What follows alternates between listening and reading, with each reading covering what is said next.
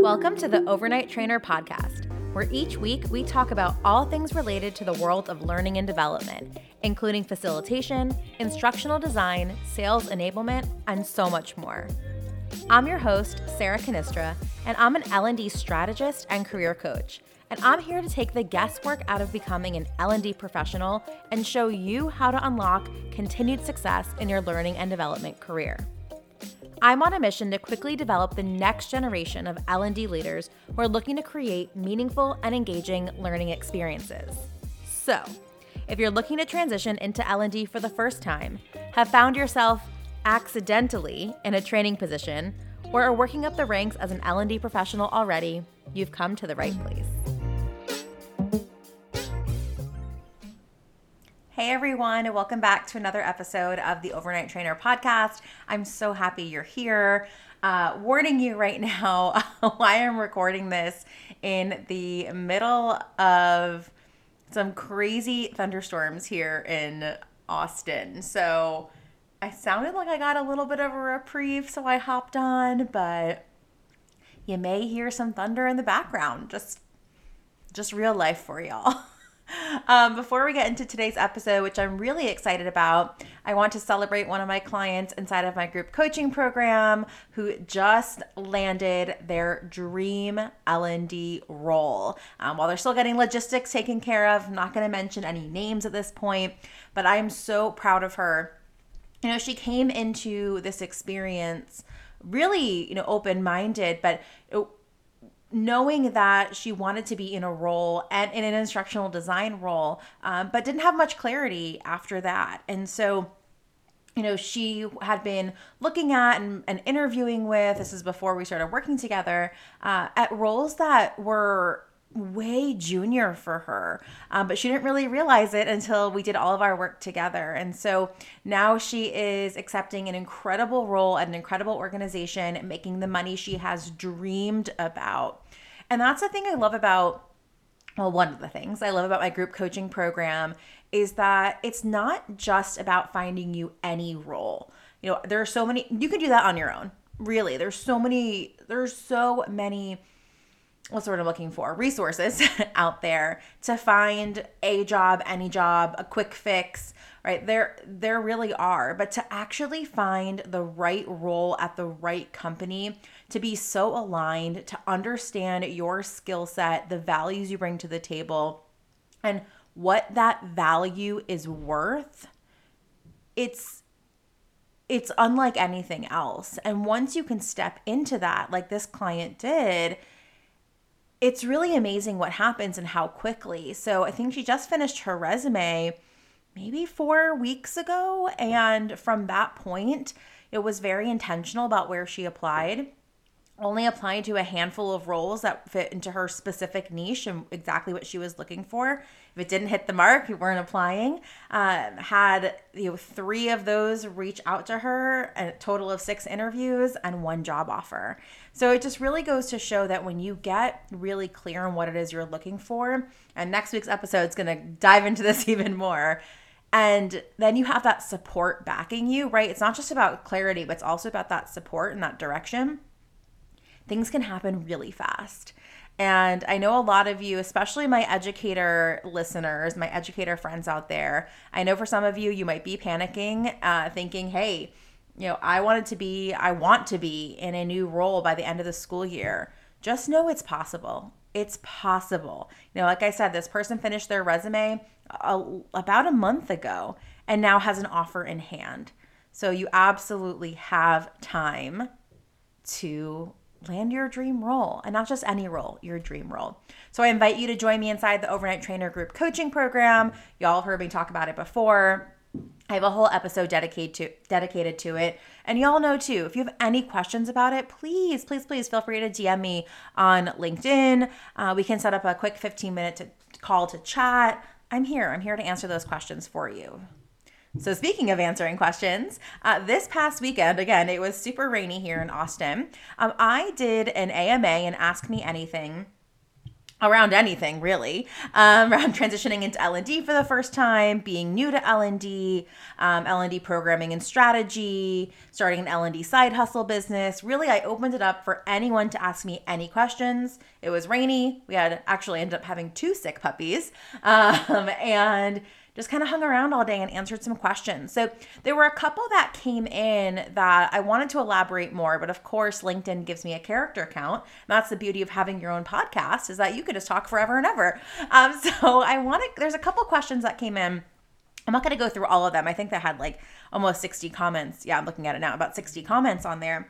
But there's a couple questions I wanted to elaborate on in today's episode. This question that came in from LaNedra. Hey, LaNedra, I know you're listening. so, LaNedra asked a really incredible question that I don't think gets asked enough. And so I really want to dive into it. So she asks, when trying to transition into L&D, particularly ID, should I be niching down to the specifics of what types of problems I want to help organizations solve, i.e., improving company culture, onboarding new employees, or is it okay to just demonstrate my abilities to create quality training and e learning to show diversity for helping solve various types of problems? And then she asked if the question made sense, which it absolutely did. So here's my thought on this. And I wrote wrote her back, but it really is 1000% up to you. And the reason why I say that is because if you know that you will find joy in spending your time focusing on one organizational challenge or topic, then I highly suggest thinking about niching down into that. So, for example, company culture, onboarding new employees, there are full on roles that exist even in the ID space. Now, they might not be called instructional designer. And that's why my coaching clients know I never encourage people to search for roles based on title. Right? We talk about that inside my group coaching program. But there are roles where you'll be doing content development, content design, content creation, content curation, you know, e-learning, all of that stuff for a very specific problem. So it could be a company culture initiative, so inside of employee experience maybe, or it could be inside of an onboarding program. I have so many clients that go into the onboarding side of things. And their sole job is to design and develop content around that subject. So that totally exists out there. So whenever I'm working with people or even giving advice around this, you know, one thing I really make sure to emphasize is that this is about you and what you want, right? So if you, it's almost like if you can imagine it, it exists. Like that's the beauty of the industry of learning and development is that because it's not so black and white, right? Where so sometimes that can be frustrating where it's like I wish all the instructional design job descriptions said the same thing, right? But we know that they we know that they don't. But because it is like that, what it does do is it, it creates endless opportunities for you to focus on what you really want to focus on. So if you want to focus on onboarding or leadership development or uh, company culture, right? So if there's if, if there's a piece of that that's really important to you, and that's what you really want to focus on, amazing. Then niche down to that. The roles exist out there.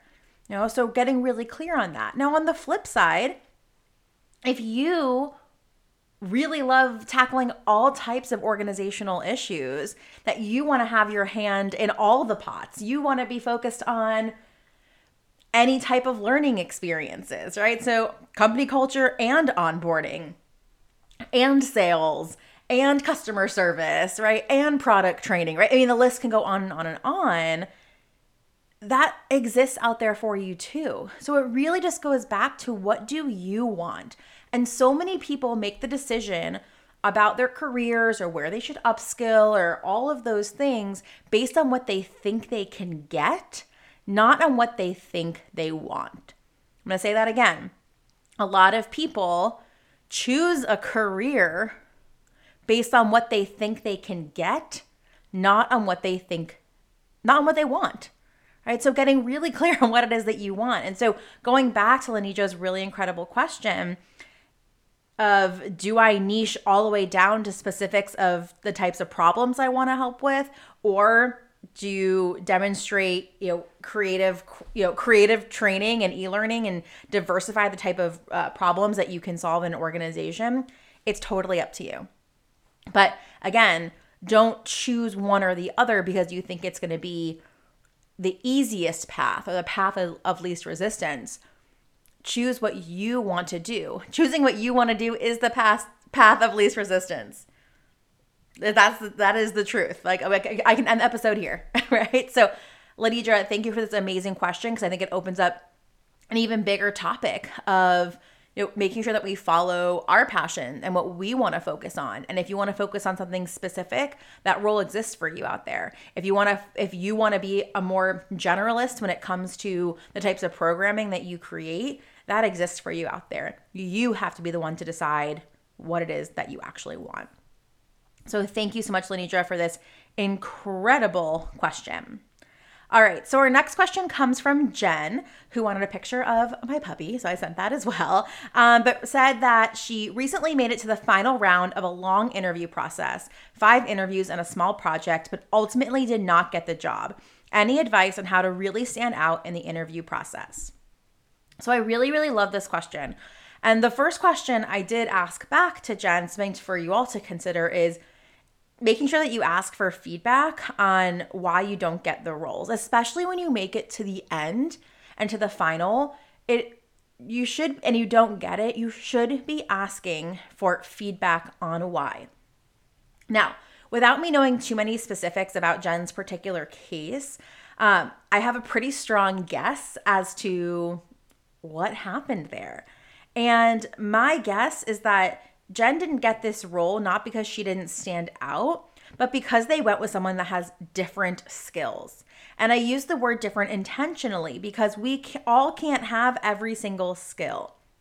And so, while of course there are ways to stand out before, during, and after interviews, the reality is, and I teach all that by the way inside of my group coaching program. So we, we do focus on that. I do want to give you the skills to stand out. But the reality is that Jen made it to the end. You already stood out. There you already stood out. And if you made it that far, there probably wasn't anything else you could have done to stand out. Right? So if you think about it, you make it to the end, you go through several interviews, you do a project, you're there at the end and it's you and probably one other person, maybe maybe 3 total including you for that role they obviously liked you and thought you were qualified for the role. They just ultimately went with something different. And again, we don't ever know what that different thing is.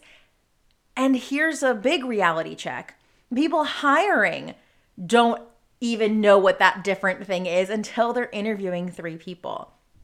Three different people, and they're able to say, oh, wow, here's here are three people who have two, three totally different skill sets, right? Or three totally different whatever it may be. Now that they're all in these options are in front of me, now I know which one is best for me. It's of like you think about it like when you're hungry, right? And you're given a menu and there's three really great options, but you're just really in the mood for fajitas.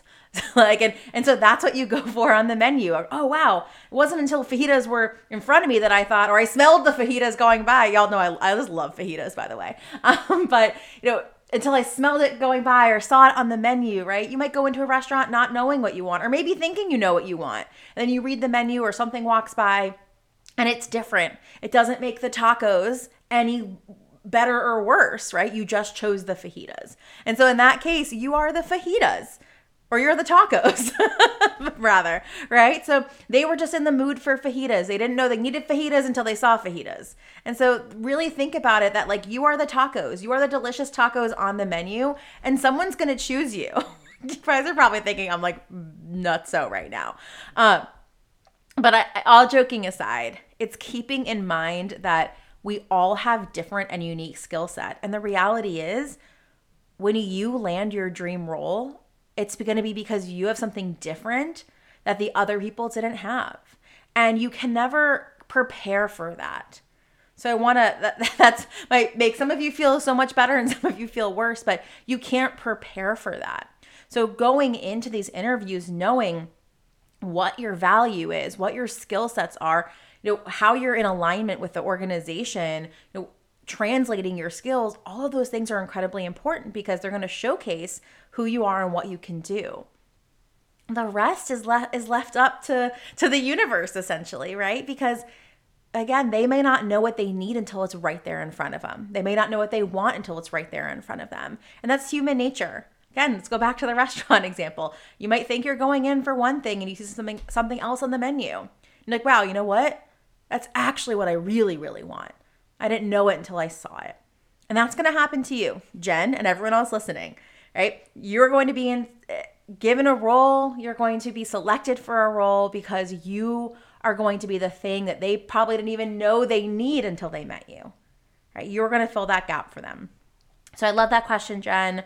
Sending you all the best luck because I know, I know on the other side of that, right? Of like, oh, how frustrating it can be of, you know, going through that whole interview and not being selected, but just know that it's not because you didn't stand out. It's not because you aren't qualified. It's because they went with someone that had a different skill set. And that's okay. That's totally fine. All right, going next to the next question from Coniqua. Uh, hey girl, uh, let's see. Today I'm Googling resume optimization and ATS. I just opened the podcast app on my phone to see if you had any podcast content about resumes. First thing I saw on LinkedIn was your AMA post. So I'm so glad you're here. All right, so I actually I cover this in a couple other episodes, so I'm not going to go so far deep into this one. However, I want to reiterate, just in case you are new to the podcast or haven't listened to these episodes, that you need to create your resume not for an ATS. And an ATS is an applicant tracking system. And while the majority of organizations use ATSs, applicant tracking systems, to collect resumes, only a small, a fraction, a tiny percent use the artificial intelligence piece of it to scan and auto reject. So you never want to optimize your resume for a machine. You want to create your resume and optimize your resume with a human in mind because that is who's going to be seeing it. I have two podcast episodes that I recommend. Uh, obviously, I think if you're listening to this podcast, maybe you like podcasts. Um, but the first one is why marketing is not the problem with your job search. And that is podcast episode number. Oh, do I even know what number it is? That's funny. It doesn't tell me. All right. I don't what it is off the top of my head here, but it came out um, in October, October 12th of 2021. Um, so why marketing is not the problem with your job search. And the other one is hiring from the lens of a recruiter with Ashlyn McIntosh, who is one of the best recruiters I know. That one came out in September of 2021. So they were actually right right by each other. And in both those episodes, we talk about well, the one with Ashlyn, we we talk about that how you need to optimize your resume with a recruiter in mind, with a hiring manager in mind. So that's where speaking the language is incredibly important. So it is not about copying and pasting a job description and updating your resume every single time to match the job description. Y'all know who've been listening to me for a while, I do not play that game because that game doesn't work. It doesn't work. Will it get you a job? Sure. Will it get you the right job? Probably not. I'm on, I'm on the soapbox. I'm coming off. I will come off off this, I promise. But keeping that in mind. So that's the one with, with Ashlyn. The one where I have where marketing is not the problem with your job search, the one that came out in October, is a lot of people think that it's your resume that's not getting you the roles, but has nothing to do with your resume. Has to do with the fact that you're not clear on what it is that you want out of your next role. Um, Next week's episode is going to focus a lot on clarity. I have a new program coming out around getting clear um, and getting confident at the same time. So you'll hear more about that. But I love this question. It's a really wonderful question. And thank you so much for asking it. All right. So let's move on to the next question.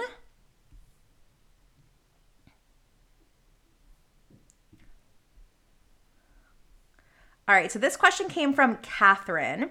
And she asked me first, I got two questions. Um, what am I reading these days? And then also, have I ever had to convince a company that they need an L&D person? Any recommendations on what type of evidence I should use to convince them? Awesome. So I love this question. Uh, so I'm, t- and I answered, I'm t- I typically always read around two to four books at any given time. Um, most i don't know why i do that. I was going to give you a reason but i actually don't know why. Um, so right now i'm reading um, several books. The one is the listening path by julia cameron. So if you've read the artist's way before it's her second book. It's or second book. It's another book of hers uh, that actually more recently came out. And it's about listening and listening to yourself and listening to the world and nature and people and all of that. I'm really loving it. It's actually a six week course through a book um, I'm reading the book Content Inc., so all around creating a content first business. And then a new book I just picked up and started reading the first couple of pages, which is Love Plus Work. Uh, and then I always have a copy of Designing for Modern Learning with me. Uh, I think many of you know that uh, not only am I obsessed with learning cluster design, uh, I also do some consulting work for them too and some facilitation. So that book changed my perspective on learning when I was still a director of learning and really helped me just kind of help give me give me some more solid language to work with the business. So I say that because going back to Kathryn's question around convincing a company they need to have an L&D person, I've had to convince many organizations that they need not only L&D in general, but on top of that, headcount inside of L&D. And it really starts with understanding the business pains. So if I can look at the business pains, which is what they, we te- teach inside of the learning cluster design model, right? If I can look at the business pains and then tie that solution, whatever solution to that business pain, to a learning initiative, and then I can break down how that initiative will impact the business and what the L&D person or people will be doing. So when you do that, you can much more easily prove the ROI of an L&D professional to the business. You have to learn to speak their language.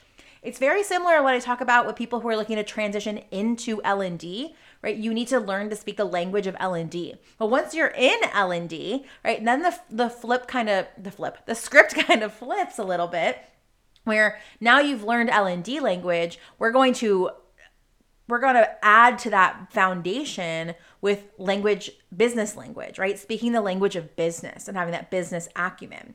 So, just keeping that in mind, for those of you who are transitioning in, moving up, right, being able to speak the language of business is really, really, really important. And when you can prove ROI through tying it back, right, backwards engineering into it of here's the organizational problem, here's the learning solution that can solve that problem in order to facilitate that learning solution, create it, whatever it may be. This is what we're going to need people to do this is what it's going to cost and then here's what the return on the investment is going to be when we do that. You have to be able to create a business case to sell the business on why we need learning and development. So Kathryn that's an, a really great question and i really really appreciate it. Um, another question came in from erin which i really liked and she said very basic resume question. I'm doing a couple of small pro bono consulting projects for local businesses to provide to build my portfolio and get experience. But since I'm not getting paid, can I still list that as contract work or would you classify it another way? Absolutely, I would classify that as contract work. Here's the thing, y'all. Just because you're not getting paid monetarily doesn't mean you're not getting something out of it. Right? I think a lot of times we think like experience has to be paid experience. Like, what the hell is that? Right? Like, what experience is experience. So you're getting paid right in you're, you're giving up energy you're getting paid back in experience. So just keep that in mind too. So absolutely those things can be contract work. I've had a lot of clients who have taken you know a lot of their more like freelancing and pro bono work and contract stuff and really tie it together beautifully on their resume. It's something we work on together inside of the coaching program. But it really is important to remember nothing is free, right? You're not doing this for free. You're you're you're exchanging energy for experience, right? You're exchanging time. It's not free. You are giving time and you are getting something back in return. And so really keeping that in mind as well. All right. So, I'm going to answer one more question. And this question comes, actually, I'm to answer two more questions. Uh, the first one is from, I think it's Anne or Annie, A N E. I love your question. Um, your name's beautiful. Sorry if I'm mispronouncing it. Um, but she asked, are there any particular courses you'd recommend to transition into L&D? Well, y'all know that I have an entire podcast episode. We'll probably dedicate a lot of podcast episodes to this, but I have a podcast episode dedicated to should you get a certification or do you need a certification? So I want to address this more in regard to like the courses to transition into L&D. And I looked at this at, the, at this person's profile and they're an educator and have a lot of great skills to transition. But like I just mentioned before, what most educators and I'd say anyone looking to transition into L&D in all honesty, but what most educators do need help with is translating the incredible skills that y'all have into corporate L&D language and understanding how your experience as an educator aligns with L&D. So that's it it's not so much you need to learn about the the actual skills themselves. And I was thinking about this so much during the weekend. And I started writing a I don't know if it's going to be a blog post or a podcast episode or LinkedIn posts. I don't know yet, but I'll I'll give you the preview here of like I think so many people when they transition into L&D think they need to just learn all of these things and upskill in so many areas without spending the time to really recognize what their transferable skills already are and then identify the gaps. People just jump right on into you know academies and workshops and courses and all of these things without really figuring out what is it that I actually want to do and then what skills do I already have. So I really encourage y'all if you're thinking about transitioning into learning and development before taking a course on, on, a, on a hard skill, right? On upskilling, really get clear on figuring out what what type of role do you want to have and what skill set do you already have. So rather than know, what I'm trying to what I'm trying to save you from is I have many clients who come and work with me after they've already been through a zillion other programs, a zillion academies, a zillion workshops, and you know, Coursera this and Udemy that and LinkedIn Learning this, right? And what happens is, is they've they've collected this some knowledge, but a lot of it is stuff they've they already knew. They're just learning a new language around it.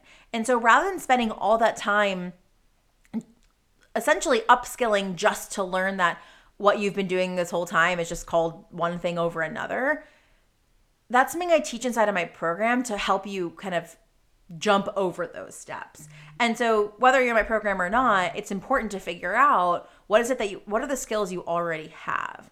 So when you do that, right, then it becomes much easier, much cheaper, much more time efficient, right, to fill in the gaps versus doing something really broad. So there's nothing I recommend transition into L&D until you figure out what it is in L&D you actually want to do. And so inside my group coaching program, that's the first part of it is figuring out what the hell you want to do in L&D. And from there, I will say this, 99% of the time my clients don't have anything to upskill in because they actually realize, oh shit, I already know all this stuff, right? Part of my French, but it's true. Versus I have people that come in, again, who've already taken all these courses and they're like, I didn't learn anything new. I just learned that this X was called Y. So again, keeping that in mind, that until you're clear on what it is that you actually want to do in L&D, you shouldn't be investing in courses that are about hard skills. So really think about that. And then here's the great thing is that once you know what it is and then you're able to really clearly identify, let's say there's, you know, 10 things that you need that you need to be successful in that role and you have 8 of them, well now you only have to invest in figuring out two of them, right? Versus a course that's going to teach you two those two things plus the eight things you already know. I hope that makes sense. Uh, I can clarify it uh, clarify it more if you all have any more questions around it, but again, it's all about getting clarity on what it is that you actually want to do and then figuring out what skill set you already have. And sometimes those those are flipped. A lot of times you're identifying what are the skill sets you have and that you want to utilize. What does that look like in a L&D role? And then from there, backwards engineering into, okay, great, here's where the gap is. So you want to mind the gap, you want to fill the gap, not relearn what you've already learned. We don't have time for that, people. We don't have time for that. We are out here job transitioning. All right, last question I'm going to cover that I wanted to dive deeper in. And this came from Mary, and I love this question, Mary, and I so appreciate this question, Mary. She said, At 51, what is the best approach for breaking into learning and development? So here's the thing I have clients who are in their 20s, I have clients who are well into their 60s, and I have clients every age in between. And I encourage them to all transition into L&D the same way, which is getting crystal clear on the skill set you have and what to use and which ones you want to use in your next role, as well as getting clear on the type of company and manager you want to work for. And here's the thing, I'll be super honest. Ageism is alive and well, right? Ageism exists. I have seen it firsthand with my own clients. I, I totally understand that. But here is also the thing with age comes a lot of life and professional experience. So it's about translating that wealth of knowledge, that wealth of experience that you have into the language of L&D. We're talking about this a lot today. And sell your expertise in a way that makes you stand out, that makes that differentiates you, right, regardless of age. And again, it's thinking about the type of company that you want to be in. Well, you want to be in one that embraces, you know, and is inclusive of age. And so getting really clear on what what that actually looks like, right? Cuz it's you know, it's one thing for someone to say something, but what does that look like in the organization for you? So, I understand ageism is alive and well. I have seen it firsthand with my clients.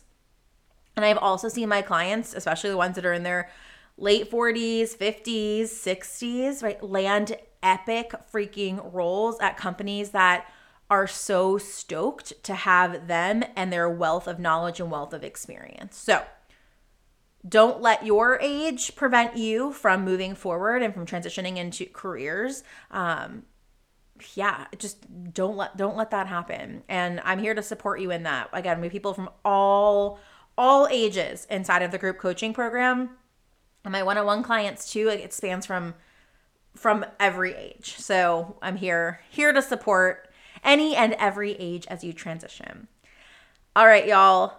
That was a lot of information in a short period of time but those were just some of the questions that i wanted to dive a little bit deeper on because um, they're great questions and linkedin gives me a character limit and y'all know i like to talk. So i hope that was helpful. I'm actually going to try to do an, an ama I'm, I'm shooting for once a month going forward. So once a month, maybe once every other month. Um, and then I'll come on here and I'll, I'll elaborate on some of them as well. So again, if you have any questions, keep an eye out for next month's AMA. Uh, feel free to DM me. But yeah, thank you so much for tuning in to this episode. I hope it gave you kind of the answers you were looking for. I always appreciate when others ask questions, right? It's not just one person who has that question, it's so many. So hopefully this was helpful. I look forward to seeing you next time. Thank you so much for listening to today's episode. If it resonated with you in any way, please let me know by subscribing, liking, and leaving a review. I'd love to hear from you on how you're using these tools, as well as what you want to hear more of.